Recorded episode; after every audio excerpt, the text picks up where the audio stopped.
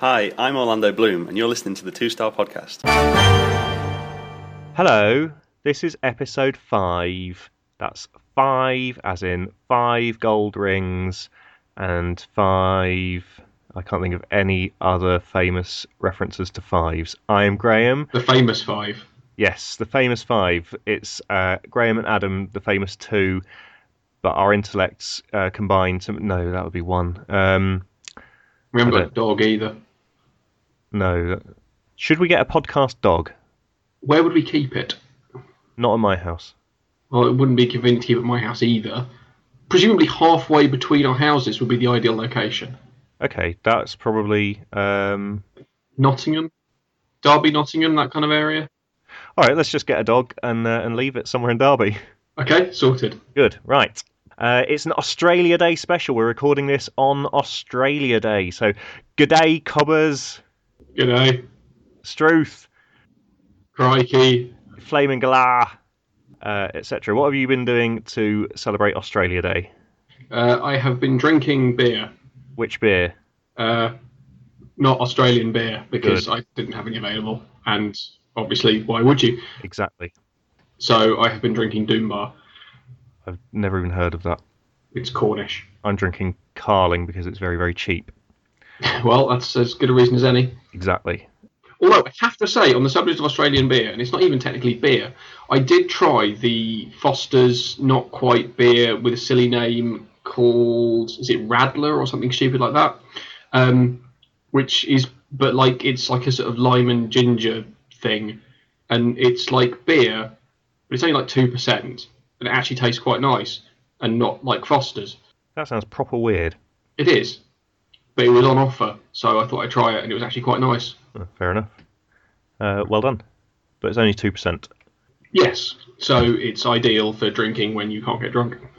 All right, well, I'll uh, drink that next time I drive somewhere. Fantastic. Uh, so I've got some Australia Day facts. Excellent. Okay, uh, let's run through them. Um, well... I say facts. This one is just my three favourite Australians.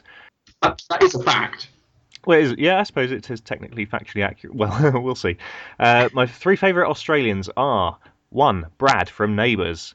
Number two, Doctor Carl from Science, and also from Neighbours, but a different Doctor Carl. But he was in Neighbours. Uh, nobody will have any idea what I'm talking about, but he does podcasts and that. And number three is Hulk Hogan from Crocodile Dundee. Excellent. Here are the three attractions I would like to visit in Australia. Number one, the Big Red Rock. Number two, the seaside. And number three, the Foster's Brewery. Right, okay. So that, I imagine it's very much like visiting the Guinness Brewery if you go to Ireland. I haven't been there, so I can't... I, is that like uh, Charlie and the Chocolate Factory? Yes, very much. Oh, then yes, it definitely is. It definitely would be like that. Um, did you know Jason Donovan once tried to run for President of Australia, but he was told to stop being stupid and... piss off. I did not know that. No, it's a fact. Here's another fact. In Australia, winter is summer, and summer is winter. What a topsy-turvy land. Uh, don't think they have autumn, though. Oh, they are, they are very backwards people. It's true. Here's another fact. The capital of Australia is Sydney, which has a population of forty-seven thousand people. That's a lot. It is a lot. Uh, did you know, due to an administrative cock-up, Australian money features the Queen of England instead of the Queen of Australia. Idiots. Unbelievable. The three most common town names in Australia are Struth, Bogan and Wallumalongaloo. Yeah, I can believe that. The most popular pastimes in Australia are surfing, throwing, quote, shrimp on the, quote, barbie, and internet pornography. Hmm. And in a recent poll, seventy-six percent of Australian men declared on the subject of Dame Edna that they still would, I bet he's filthy. Yeah, I can see that. Also, here's another fact, kangaroos are actually a type of flightless bird. See, I did not know that. And here are some popular movies filmed in Australia. Number one is Rabbit Proof Fence, number two is Lord of the Rings, and number three is RoboCop. Hmm. So I hope that has made everyone's Australia Day a little bit more special. It's amazing all these things you don't know about Australia. Exactly. And did you know you can get to uh, Australia on an aeroplane now? That's incredible. And can you guess how long it would take to fly to Australia on an aeroplane? I mean, I guess weeks. It would take you one Earth week. I mean, you know, the, the, the advances of technology are frankly incredible. It is incredible, isn't it? And it's not just um, people who have done crimes and been sent there against their will. I mean, that is the majority of the population, but there's still quite a lot of people who have just gone there because they couldn't get work in a bar in London. It's, well, I mean, it's a tough job market. It certainly is. So, uh, hi there. Uh, good day to all of our Australian listeners. I hope you've had a great Australia Day. Let's move on. Um, some more podcast feedback. Uh, I've been looking at some reviews on iTunes. Ah, people should, should definitely go onto iTunes, and if they were going to give us five stars, they should definitely do that. Otherwise, they probably shouldn't. Yes. Or they should not go on iTunes and just do whatever they like. It's their life. We should we should do what um, E A did with that uh, Dungeon Keeper game on, on the iPhone, where if you selected anything other than five stars, they redirected you to a website that was not the App Store for you to give your feedback. And if you gave them five stars, then they took you to the App Store to give them five stars. That seems perfectly reasonable to me. I don't understand why um, why anyone would do anything anything different. I think we should... Uh, There must be a way of stopping people from being able to not move, but certainly walk with a limp if they haven't given us a five-star review. I can think of a few, but they're quite high in, in terms of effort on our part. Yeah, I don't want to have to hit someone again with a stick. But anyway, here are some uh, reviews from iTunes. So first one is five stars. It's called Fantastic, and it says, "It is constantly entertaining and makes me feel clever for listening." Uh, I, I, is that a compliment? It seems like a backhand, some kind of backhanded insult somehow. It's five stars, so it must be. Oh, okay, fair enough. Next one, another five-star review says, "Brilliant." It says, "This is a fantastic mix of science and humour, which are not usually compatible. Highly recommended. Brian Cox is a genius." I don't know why they've put anything about Brian Cox. No, no, and they've probably just misheard. Bit weird. Uh, another five-star review, it says, "Classic British humour." And it says, wow. it's, it's, "We are British. We have many humour." It says, "I am French, but I do love this podcast. The British humour is all there. Recommended." From Zazu. Excellent. And here's one. Uh, oh, this is a one-star review, which I know, disappointing, but I think we can take this in a constructive way it's meant and uh, and build and improve. So it, it, all feedback is important. And it just Absolutely. says, uh, "Marcus Brigstock is not funny." Which I take exception to. I think he is quite funny. He is quite funny. I mean, he has his moments, but, you know, generally, you know, funny guy. And he's nothing to do with this podcast either. No. His, uh, finally, we've got another five-star review. It says, uh, "I enjoyed listening to this show a lot. It also gave me an idea of what sort of angle I would want to take my podcast down if I'm fortunate enough in my business to be great at." That doesn't really mean anything. Uh, "many thanks, Steve, and keep up the good work. Looking forward to hearing more from you and learning more about the person behind Stone Cold Steve Austin." So that's uh, an important five-star review there. I, I think it is. So, uh, on to the news. What's been happening this week in the world? Basically nothing. Yeah. Nothing's happened at all. It's going to be another baby, and this one will have a crown on. I, I quite enjoyed the conspiracy theorists that came out and claimed that the pregnancy announcement was purely to try and stop the Scots from running away. Um, which, if true, shows a remarkable level of coordination between the royal couple and the No campaign. Hmm. It does bring us on to Scottish independence. What's your opinion on the matter?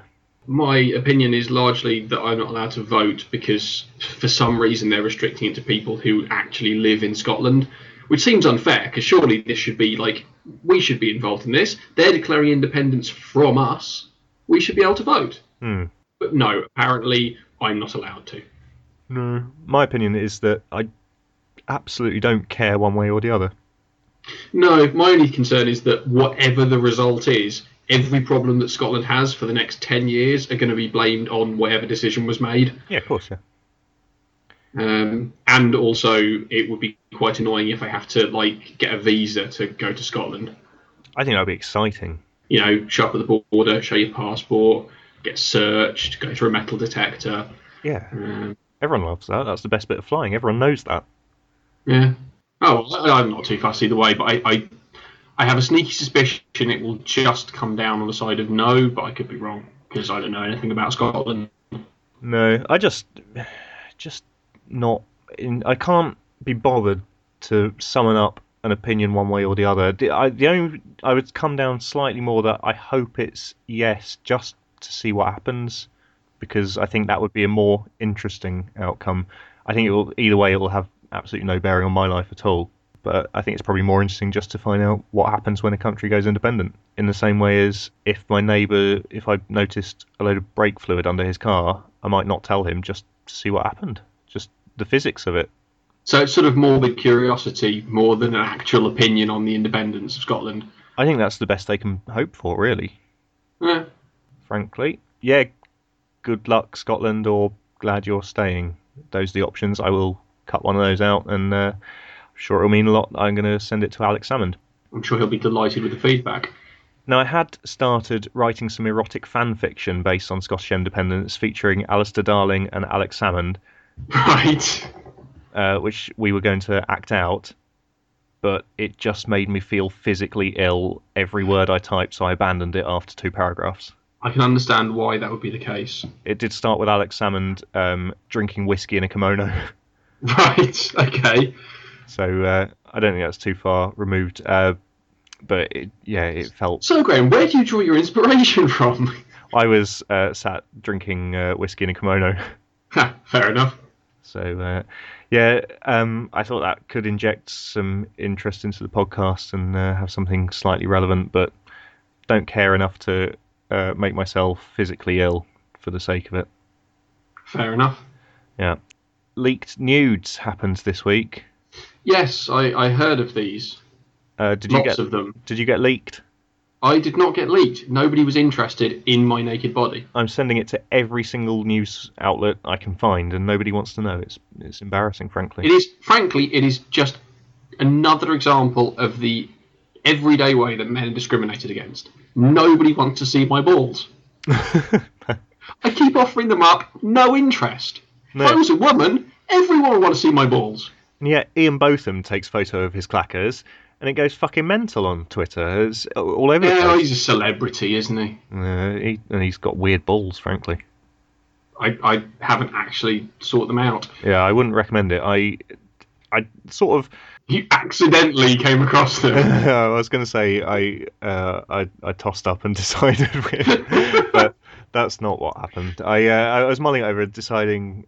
Do I want to see this? Will it scar me for life?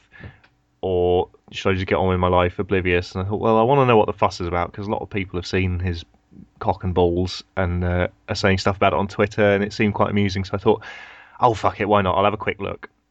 And I genuinely had a nightmare about it that night. Was it? Has it actually been established whether he intentionally, like, he actually went and posted a picture of his cock and balls onto Twitter, or whether it was some kind of malicious posting of cock and balls? No, I don't know. I mean, it, from having seen them, it, how can I put this delicate? Well, I can't. It was quite a baggy scrotum, so it did look like um, the cock and balls of a, an aged man. Oh, well, I mean, I, I have no reason to doubt that they're his. I'm just curious as to how they came to be on the internet. Oh, I see what you mean, right. I was wondering if you were suggesting that somebody had got hold of his account and... and sent a picture of their own cock and balls out. No, I mean, that would be far too obvious to, yeah, far too obvious to prove as fake. Well, I assume it was, he either did it by mistake, in which case he was sending his cock and balls to somebody, which is fair enough. He's a, an ex-England cricketer. He can do what he likes with his cock and balls. That's fine. Absolutely. Or somebody got into his account and uh, thought, jackpot. Yeah. I found his cock and balls. Well, did you see the, the other the other nudie leak thing and how it is supposed that it actually happened?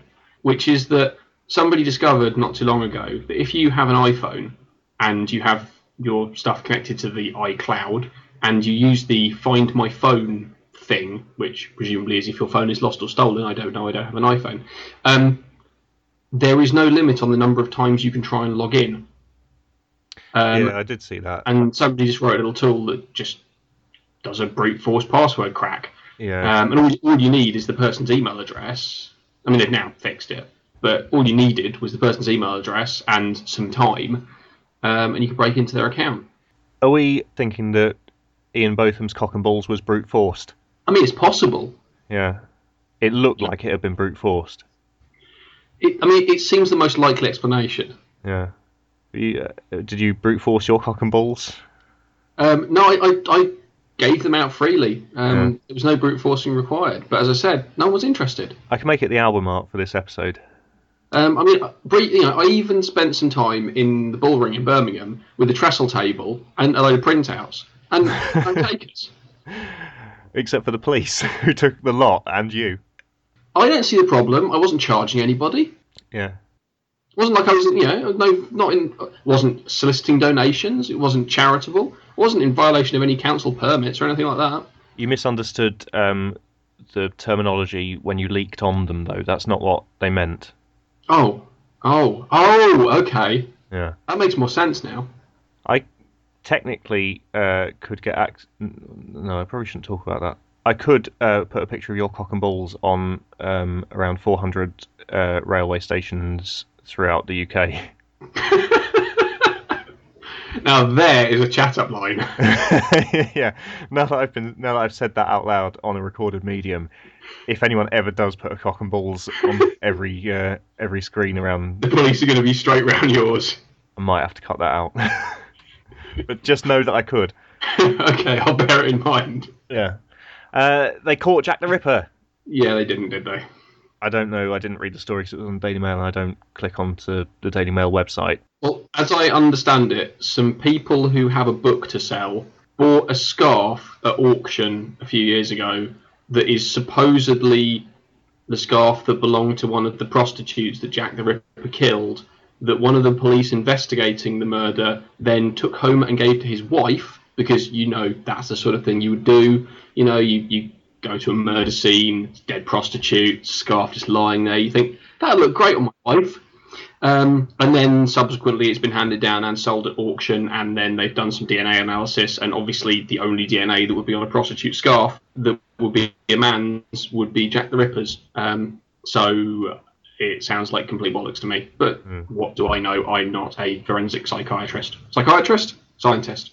I'm not a forensic psychiatrist either. I don't even know what that is. It's somebody who diagnoses mental illness after someone's died? That doesn't make any sense.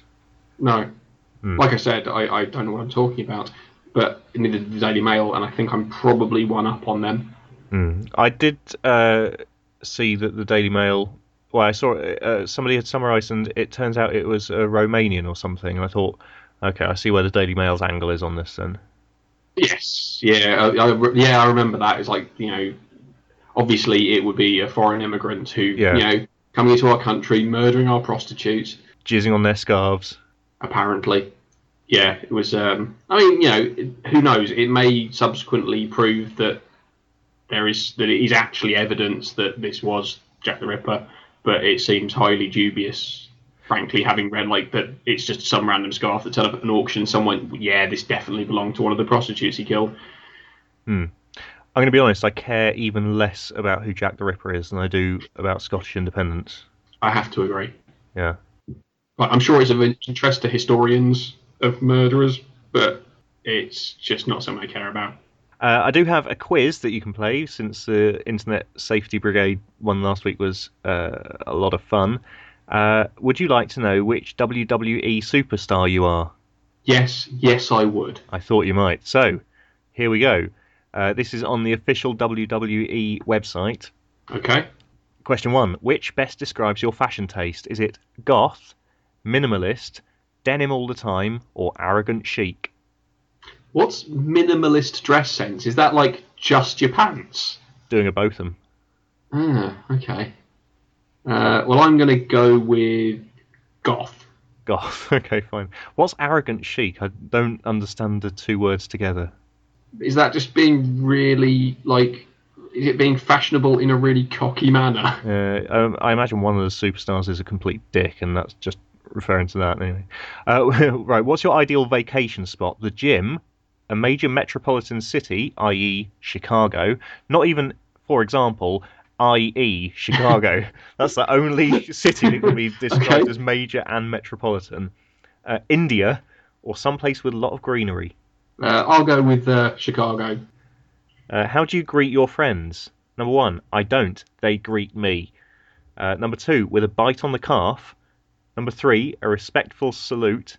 Or number four, with caviar, naturally. I don't know who number four is, but he sounds like a twat. Um, with a salute, obviously. A respectful salute, that's what I thought. Question four. Above all else, what do you look for in a significant other? Number one, authority for me to exploit. Number two, fluency in difficult languages.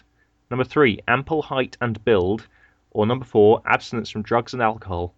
Sorry, authority for me to exploit?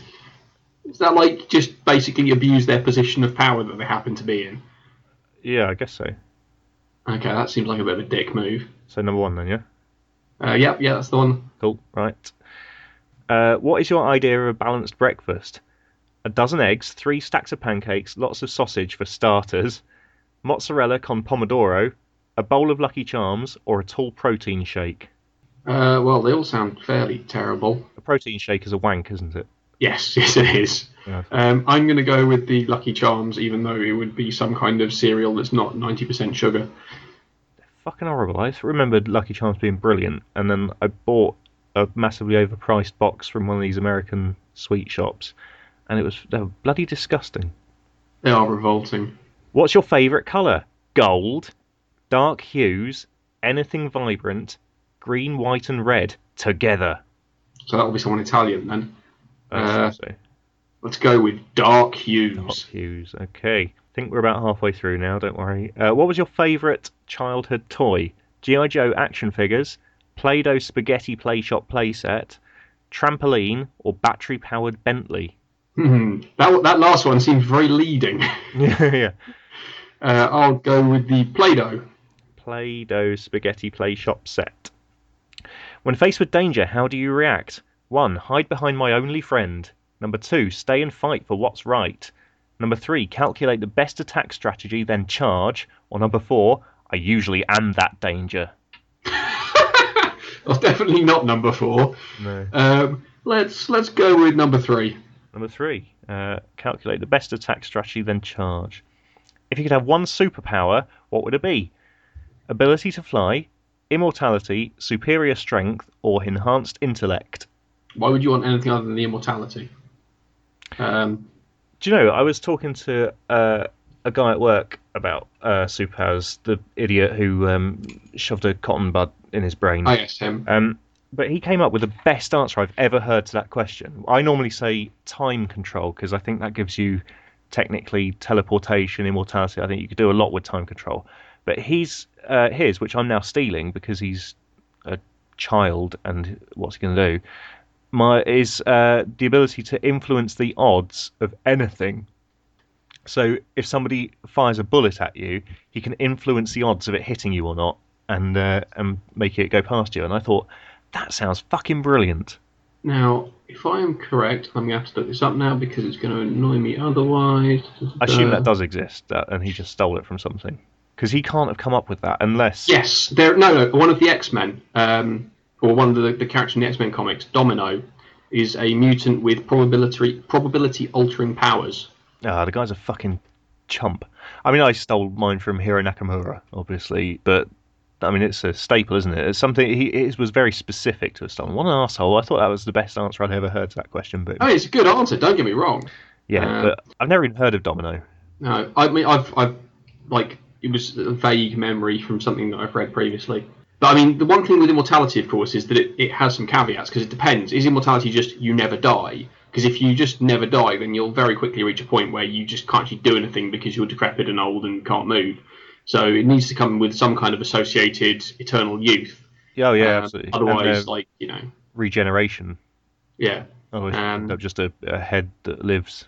But okay, let's let's go with the uh, enhanced intellect, because, you know, I know there's not much further I can go, but might as well give it a shot. Okay. What's your hidden talent? You're a passionate kisser. You can talk to the dead. You hide your talents. I don't want everyone to know I'm awesome. Or you're an amazing driver, twenty feet at a time. I don't know what that means. I presume that means golf. But twenty feet is shit. Yeah, that is really shit. So... Or, unless, or it means cars. That's equally shit. Yeah, exactly.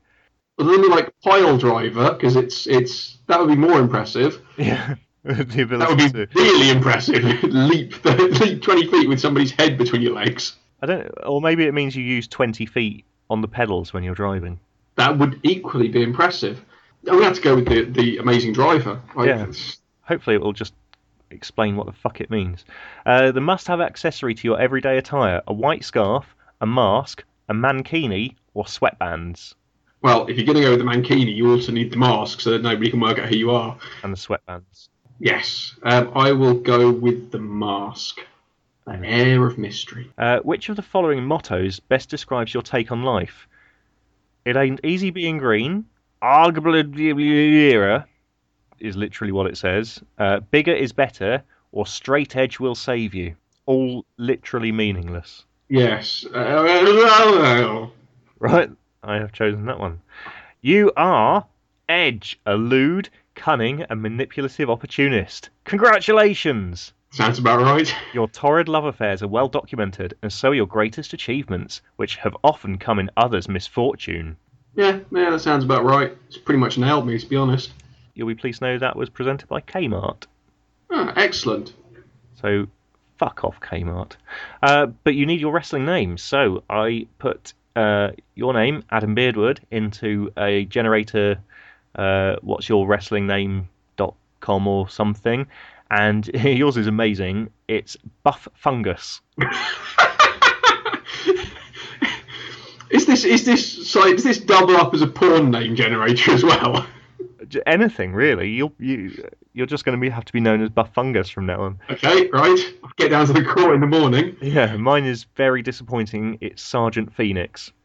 Yeah, you see, that's just just very generic wrestler. Yeah. So you can imagine my delight when I put your name in afterwards and it came back with Buff Fungus. I thought, this website isn't a dud. This is amazing. That is quite incredible. So then I thought, uh, what conflicts and um, difference of opinion could be solved by wrestling? And I put in the names Alex Salmond and Alistair Darling to try and make me care about Scottish independence. It did not. Uh, but we do have the following names. Uh, Alistair Darling is Cerebral Piper. Okay. Which I like, the, the piper, the bagpipes, yeah. So that's good. And uh, Alex Salmond is Tear Hole Steel. Jesus. Yeah. That sounds unpleasant. So if you put those two names up against each other in a debate, suddenly you've changed the whole shape of this uh, this referendum. Cerebral Piper versus Tear Hole Steel. Yeah. It could be Tear Hole, but that's equally meaningless. I don't know. Yeah. Um, but e- either way, I I would suddenly... I'd take up and uh, I'd sit up and take notice of that. I think that could oh, be absolutely. could be fantastic. But only if it was in, it's done in a cage. Yeah, of course, yeah. Uh, with chairs, two by fours, barbed wire. I wish I had understood and got wrestling when I was younger, because I could never watch it just thinking it's not real. They're just pretending, and it only occurred to me much later in life, like too late, like in my twenties, that that's the point. Yeah. If I'd got that when I was twelve. Then I think wrestling would have been brilliant. As it is, I just thought it's predetermined, it's all scripted. And like a fucking idiot, I didn't watch any wrestling. Whereas if I now start watching wrestling as a thirty-one-year-old man, I think that's even worse than not getting it and not watching it. So. I don't know, there are an awful lot of people who watch wrestling. I mean, obviously mostly American, but there are a lot of them that are kind of our age and probably older. Um But in their defence, they've been watching it for thirty-one years. Yeah, I suppose if you have, it's one of those things where you just keep doing it and it's then okay. Yeah, I think getting into it at thirty-one marks you out as a somebody who should be on a list somewhere. Quite possibly. But there was a, another big bust-up that I thought could be solved by wrestling. And I'll tell you the wrestling names first, and you see if you can guess who it is.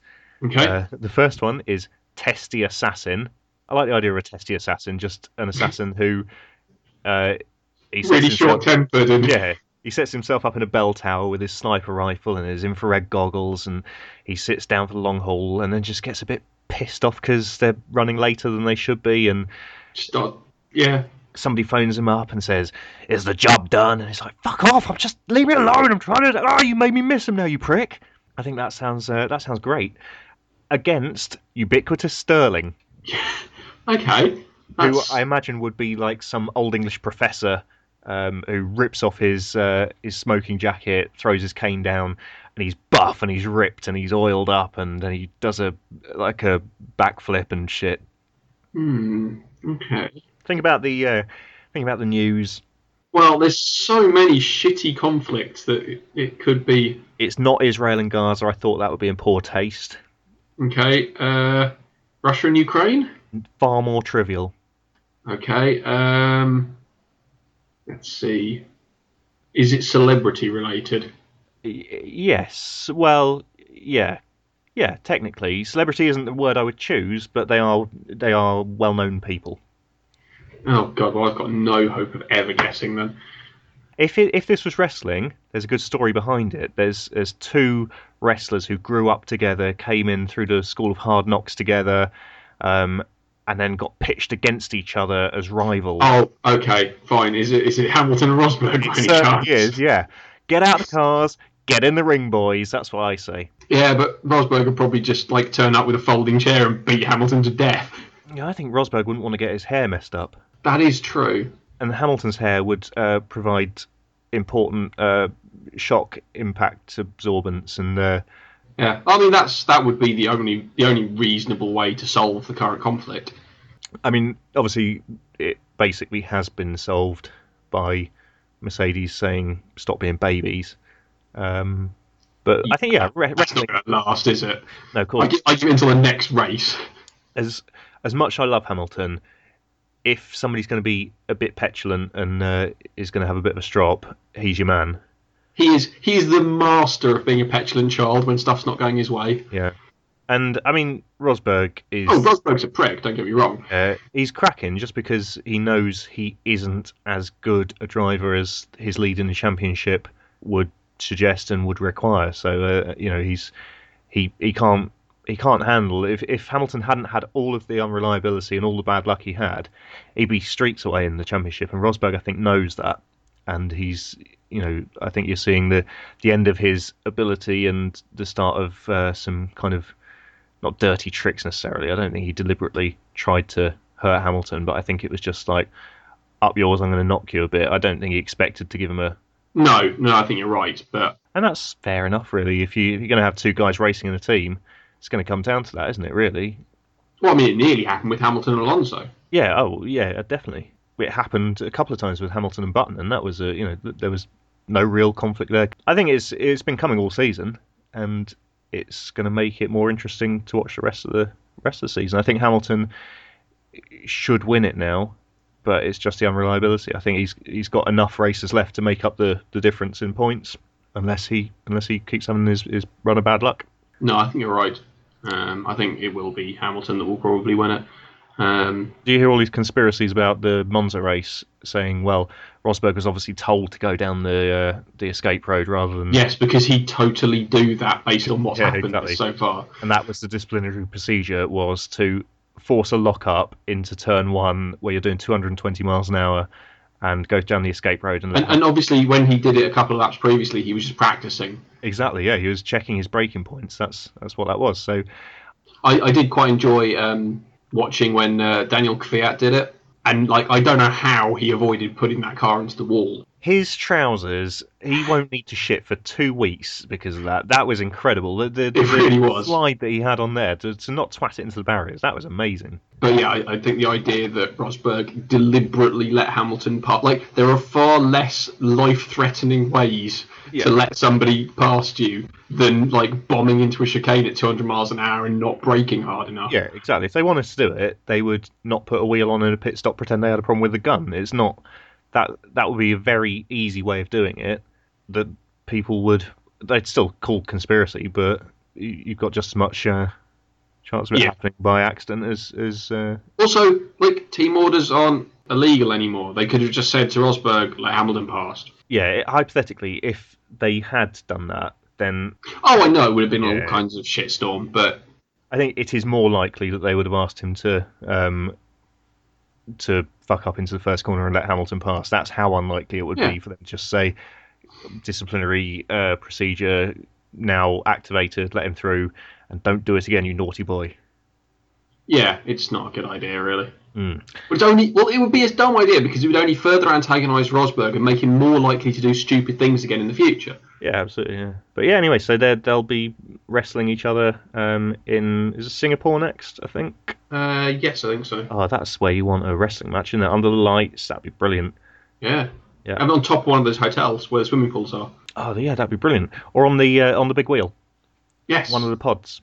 Uh, before Singapore and the wrestling match, we've got the excitement of Formula E, which uh, I sounded a bit facetious there, but I actually am quite excited. I think it could be really yeah, good the, series. Yeah, it's the all-electric Formula mm. racing. Yeah, I watched a preview of it, and there's a few things that I've got some reservations about, but I mean, in its first season, that's that's fair enough, really. You kind of expect that. But um, one of them is that at low speed, they do sound like a Renault Megane reversing. Right. It's not a good sound. I mean, people complain about the sound of Formula One this year. Formula E is not a good sounding racing car. Well, no, but I mean, what do you expect? It's an electric car. Then, like, unless you put on fake sounds to make it sound better. Yeah, exactly. Yeah, I just I hadn't realised just how much like an electric motor it would sound. You kind of think. Yeah, yeah. I mean, fundamentally, it's the same kind of thing. Yeah. So the sound is, is a worry, but I, I will soon get past that. I'm just looking at the, the teams and drivers now. They've got some brilliant drivers in there. They've got. Uh, we'll just have a quick go through the teams. Uh, so the first team is Amlin Aguri, who are a Japanese team. I don't know if that's related to um, Aguri Suzuki, the uh, guy who used to have Formula One so. team.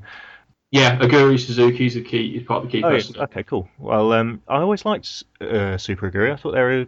They put yeah. above their weight. They'd, uh, yeah, I like them, so I'd, I'd be interested in seeing them do well.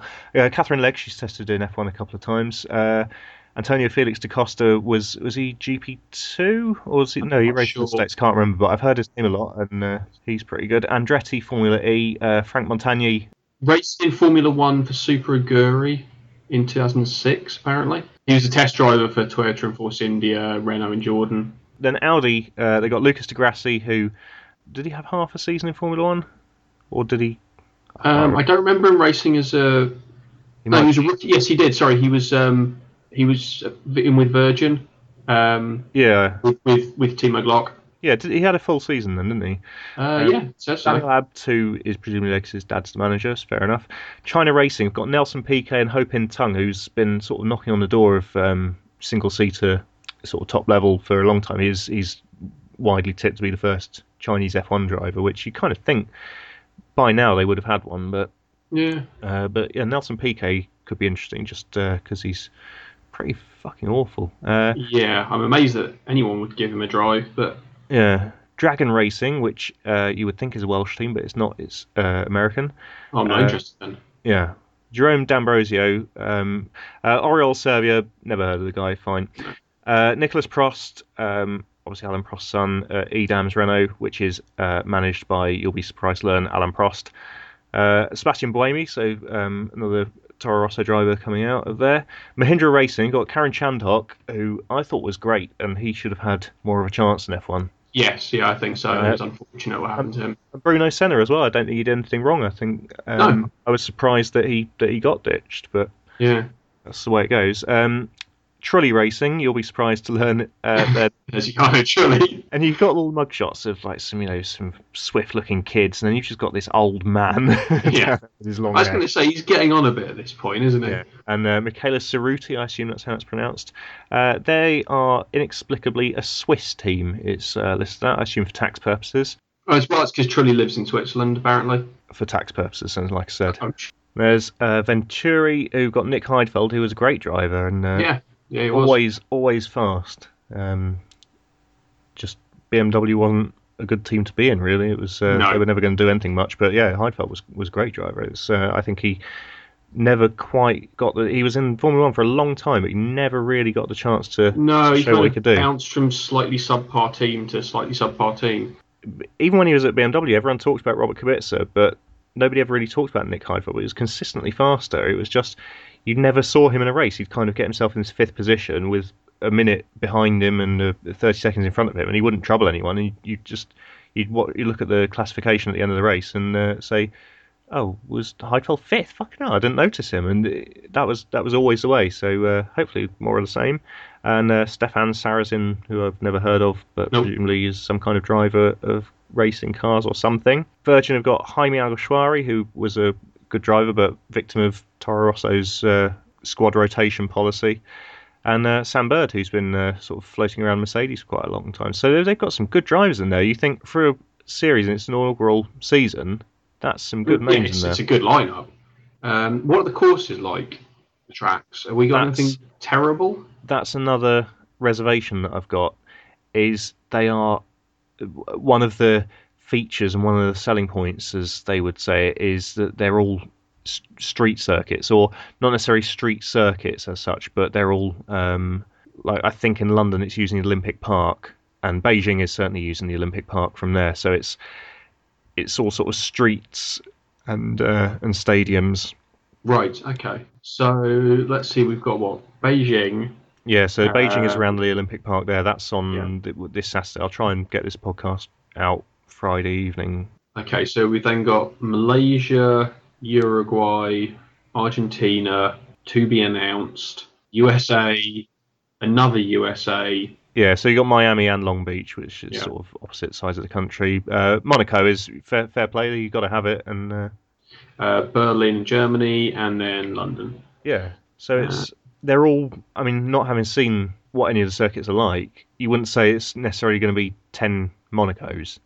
No, um, I mean, no, you wouldn't really want it to be. I mean, like, you well, need yeah, to... exactly. If it was, if it was Monaco's Monaco, you, you're never going to get overtaking. It's always going to be um, a bit of a bit of a circus, and that, but that's what it is. But when you end up with, like with like street circuits like Valencia and uh, I mean Singapore, apart from being at night and having lights, it's a pretty bad track for, for overtaking and things like that. But that is specifically Formula One. I mean, if you watch um, G P two around Valencia or Singapore, there is a lot of overtaking because they haven't got the same kind of turbulent air stopping people from following and uh, and that kind of thing. So it could be good, but on the whole, it, I'd rather see them go around some proper racing circuits, I think. So from what I'm reading here, it suggests that the first season, are they all basically running the same engine? Same same everything, same car basically, same same same chassis. So it says yeah. here, from season two, Formula E will operate an open championship, allowing teams and manufacturers the opportunity to showcase their own electrical energy innovations. So are they still going to be stuck with the same chassis, or can they just do whatever they like? Uh, I haven't I haven't looked into it a lot, but I'm sure from what I read, it was basically do what you like, and I think it's very loose restrictions on, on what you're allowed to do, as long as it's... Well, I hope so, because yeah. I'm so sick of Formula One, every time anyone comes up with a clever innovation, just banning it instantly. Mm. Um, and I mean, the, the more that they can advance like electric cars to the point where they actually have stuff that's applicable for consumer vehicles, the better. Potentially lots of money going into developing the cars for racing. Part of that's going to be, quote-unquote, fuel efficiency, um, because I'm presuming you don't want to stop and recharge the cars halfway through the race. Well, you're not. They're not. They're not allowed to. But they, in a sort of slightly counterintuitive measure, they won't be allowed to recharge the cars during a race because it's you know it's like fifty minutes for a full charge, so yeah. that would be impractical. But what they will do is have a mandatory pit stop in which you have to get out of one car and get in another car and then do the rest of the race. Right. Okay. So what they're basically saying is that the cars won't do it, but it's not practical for us to recharge them in a pit stop, so we're just going to have two cars. That does seem to be the message, yes. Okay, right, fair enough. Which is pretty silly, really. Um, yeah, but then again, to be fair, like I mean, I don't know what the distance of the race is. is. It's an hour. So if it's that much of a concern, if if the range is the concern that's making them have to do it in two stints, have a sprint race and a feature race like G P two. You know, make each race half an hour long instead of an hour. I don't yeah. understand. I don't see any logic in having an hour-long race if the cars can't do an hour. But if you're going to do that, if you're going to do a pit stop, just have an arbitrary tyre change pit stop. Don't yeah, exactly. change the car. But they don't want they, they don't want faster grading tyres because of the green credentials. So it's it's a right. a strange thing to be so doing. So in order to like help with the environment and all the rest of it, we're going to produce double the number of cars. Yeah, exactly. Yeah. We're not going to have tyres that wear down quickly because we want long-life tyres, but everybody will own two cars. But you don't even have to have that. You just do the same stupid thing they did in F one a few seasons back where they made everyone change their tyres even though there was no reason to. Well, yeah. yeah. Where everyone could just sit on the harder compound tyres for the entire race, but they yeah. made them switch to the soft compound so, because that was the rule. Yeah, it's a bit of a nonsensical rule, that, but um, it, I think it'd be quite funny seeing the drivers have to get out of one car, get themselves strapped into another one, put the steering yes. wheel on, and I'm not sure how many. What, do these like pull up alongside one, jump out, get into the other, then drive off? Yeah, they'll pull, they'll they'll drive forwards into the garage, and they'll have another car facing the other way. On on the upside, that leaves plenty of opportunity for utter fuck ups. yeah, like people getting in the wrong cars or just the car not not starting, yeah. and like one of the wheels not being properly attached, and yeah, yeah plenty of so, opportunities. I think, I mean, the, the first season is going to be a bit, you know, a bit of a shakedown, everyone figuring out what's going on anyway. Is it on, um, like, Sky F one, or do you know what? No, it's uh, I T V four. Oh, cool. Um, and it's it's live, not highlights. So yeah, I T V four. I think the first race is um, Saturday thirteenth. Yeah, they qualifying, practice, and race are all in one day. It's just a one day event. Okay. Um, I can't remember what time it is, but eight o'clock in the morning would be a, a reasonable guess, I would say, for China. Yeah, and they'll bump it to be appropriate for yeah. European viewing. Cool. I'll have to watch that. But yeah, I'm I'm looking forward to it. And the the only other real reservation I've got is uh, a thing they call Fan Boost. Oh dear. Uh, you are right to say, oh dear, they have a thing. Uh, if you log onto the website, F I A formula e dot com, you can sign up there and you can vote for the driver that you want to have a boost. Oh, I've forgotten what the exact thing is, but it's something like they've got an extra one hundred watts or something. Not one hundred, that'd be stupid, but they've, they've got an additional power that they can use for five seconds a lap or something like that. Well, that sounds like utter bullshit. Really does, doesn't it? It's not in any way manipulatable. Um, yeah. And won't be abused horribly. It seems defensive. It seems like they're saying, right, we know the racing won't be very good. We know we need to drum up interest in this somehow. So here's a silly gimmick. Yeah. If they brought it in at the end of the first season based on some criticisms of poor racing, fair enough. But yeah. bringing it in at the beginning of season one, it, it worries me a bit. Um, I think it's silly. And I voted for Catherine Legg because... got to vote for somebody, and I thought, let's uh, let's give a girl a boost, probably because, I don't know, does that make me a misogynist? I suppose it, it probably does. does. Yeah. Massive sexist. Yeah. You're saying that women are not capable of competing with the men without a boost of whatever kind it is that happens to be available in this race. I guess I probably am. In my defence, I'd say, because, I I don't know, just I picked somebody at random, really, um, and she's British, and uh, I like Super Aguri, so that's why I voted for. Fair enough. Anyway, so you got I mean, you got to vote for somebody. Obviously, it's always going to be the underdog. If they had something like that in F one, Mercedes wouldn't have had a single vote all season. No, that's just how it's going to shake out. But I think that yeah, that is a, a worry. But the I think the idea is that people will engage with the drivers a little bit more. But um, I was watching interviews with the drivers who obviously have got to say they think it's a great idea because uh, you know of commercial reasons. And Bruno Senna said, "Oh, you know, I've got a lot of uh, lot of followers on, on social media because he's not allowed to say the word Twitter and all that nonsense." Um, and then he went over to Jarno Trulli, who said, "Yeah, I'm not going to get that." So I thought, well, yeah, at least he's honest. Yeah, he said uh, there's a lot of uh, you know a lot of young guys and there's some girls here, so no one's going to vote for me. And I thought, no, they're not. Sorry, it's not because there's young guys and, and girls. It's but you are right that they're not going to vote for you. So. Uh, I nearly voted for Karen Chandok because uh, I like him and he's Welsh. It's a typical Welsh name. Exactly. Uh, so anyway, I think I think this probably makes us the official Formula E podcast. Um, Undoubtedly. I'll I'll definitely watch it. I think it's uh, I think it could be a good series. I think they've got some good drivers. They've got some good ideas. The cars look look good. Um, they've got good good amount of power. I mean, an electric car, you put your foot down and your your balls fly out your back. It's. Uh... I mean, I've, I mean, I've done electric karting and they're just ridiculous. Yeah. You can literally spin them on the spot. They've just got so much torque. So uh, I think that pretty much takes us to the end. Have you got any other business? Uh, well, I just thought it was probably worth mentioning two things. Uh, the first of which is that I didn't realise this, but it has been pointed out to me today, that it is um, the fifteenth anniversary of the launch of the Sega Dreamcast uh, today, which makes me feel quite old. Mm. Because I, I had a Dreamcast back in the day. That was the Martin Luther King speech, I think, wasn't it?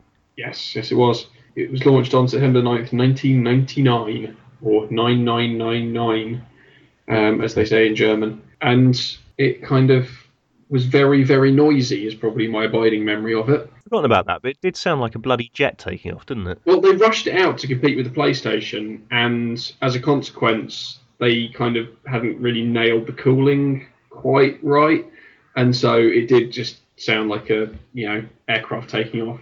Um, and uh, they'd forgotten to apply any level of copy protection to the games. Yes, so you could just download them and stick them on a C D and play them. Yeah. Uh, obviously, I never did that, but it was possible. And I definitely don't have a large box of pirated Dreamcast games somewhere in a cupboard. I mean, that's what killed it, basically, isn't it? It's uh, was just the fact that.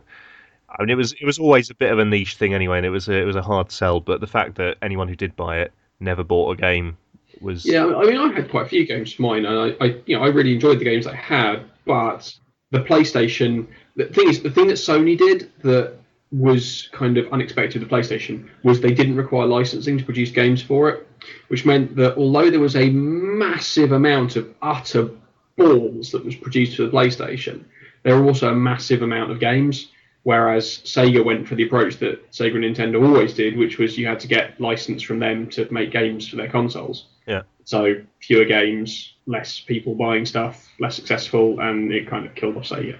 Yeah. Um, the other thing, of course, that we need to talk about, being all topical and shit, is Apple's news conference, what they has been having this evening. Yes. As we record this on the ninth of September, um, announcing the new iPhone six, the iPhone six Plus, and the Watch. Yeah. Um, there's the iPhone six, which is an iPhone. There's the iPhone six Plus, which is five and a half inches, which is the same size as the Galaxy Note. Yeah, so too big. Yes. Um, would you like to know how much it will cost you in the U K to buy an iPhone six? Yeah. Uh, well, there are three models. There's the sixteen gig, the sixty-four gig, and the one twenty-eight gig. Why you would buy the sixteen gig is beyond me when you have...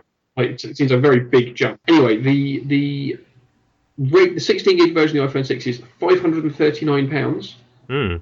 uh, up to seven hundred pounds for the one twenty-eight gig version. And the iPhone six Plus is basically eighty quid more expensive than the normal one. Um, obviously, if you get it through a provider or whatever, it'll be cheaper or possibly free if you sign up for a three hundred month contract and give them your soul. Hmm. Um, and apparently, it will have more battery life, which isn't hard. Um, and apparently, one of the things that they want to do is replace traditional credit card payments using using N F C. Well, we all want to do that, don't we? So the idea is that you take a photograph of your credit card with your yeah. iPhone, then Apple gather that information, encrypt and store it, and then when you want to pay for something, you put your fingerprint on the fingerprint reader that's really easy to counterfeit, and then wave your phone wildly at the thing you want to buy, and then it transfers your payment data. Uh, apparently lots of apps will have support for it, and um, it will work with Visa, MasterCard, American Express, and basically anywhere that you can currently use contactless payment with your like credit or debit card will also support waving your iPhone at stuff. And then like apparently the watch has actually got a like the dial on it the normal watch has, that's like an input wheel. Yeah, I mean, to be fair with the watch, they're not just sort of making a phone that sticks to your wrist, which is what Samsung try and do. Yeah, so apparently the screen's touch sensitive and pressure sensitive, so you can do like short and long presses, and it's got like a magnetically connecting power thing that has no external contact, so you don't like bend and snap stuff and all the rest of it. But it doesn't mention like battery life, which is kind of one of the most important things I think for these smartwatches. Yeah, definitely. Yeah. Did you see um somebody has made an app or a skin or something for the Moto three sixty that looks like the GoldenEye watch? No, but that's amazing. It just looks amazing. It's so cool. Yes, I, I want one of those too now. That's not fair. But yeah, my first impressions of the iPhone six were that it looks like a computer phone, but slightly bigger. I think um, Apple are claiming they invented Ian Botham's Willy as well, aren't they? Uh, yes, it's it's one of the new features of the iPhone six. Is uh, it just automatically sets your wallpaper to Ian Botham's cock and balls? Yes. Uh, well, it, it's it's a dynamic system, so it will automatically gather the latest celebrity cock and balls and display them as your desktop wallpaper. Right. Um, obviously, at the moment, that'll be in both of them, but in the future, who knows or dares to dream? Mike Gatting. Anything is possible. This is the future we live in. I would say some more cricketers from the eighties, but Graham Gooch. David Gower. Oh, yeah, good one. Um, I should know more cricketers from the olden days. I, I really don't. Who's the... Uh, Who's that stupid old racist? That doesn't narrow it down much. No, it doesn't, does it? Oh. Anyway, him. Well, that was a shit ending for a podcast, wasn't it? It really was. I like to think we're, we're maintaining our level of consistency. It, yeah, by our standards, it's probably actually a bit too good. Um, so I will end it by going...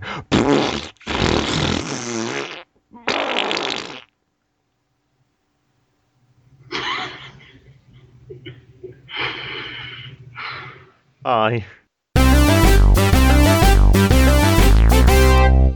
arguably era.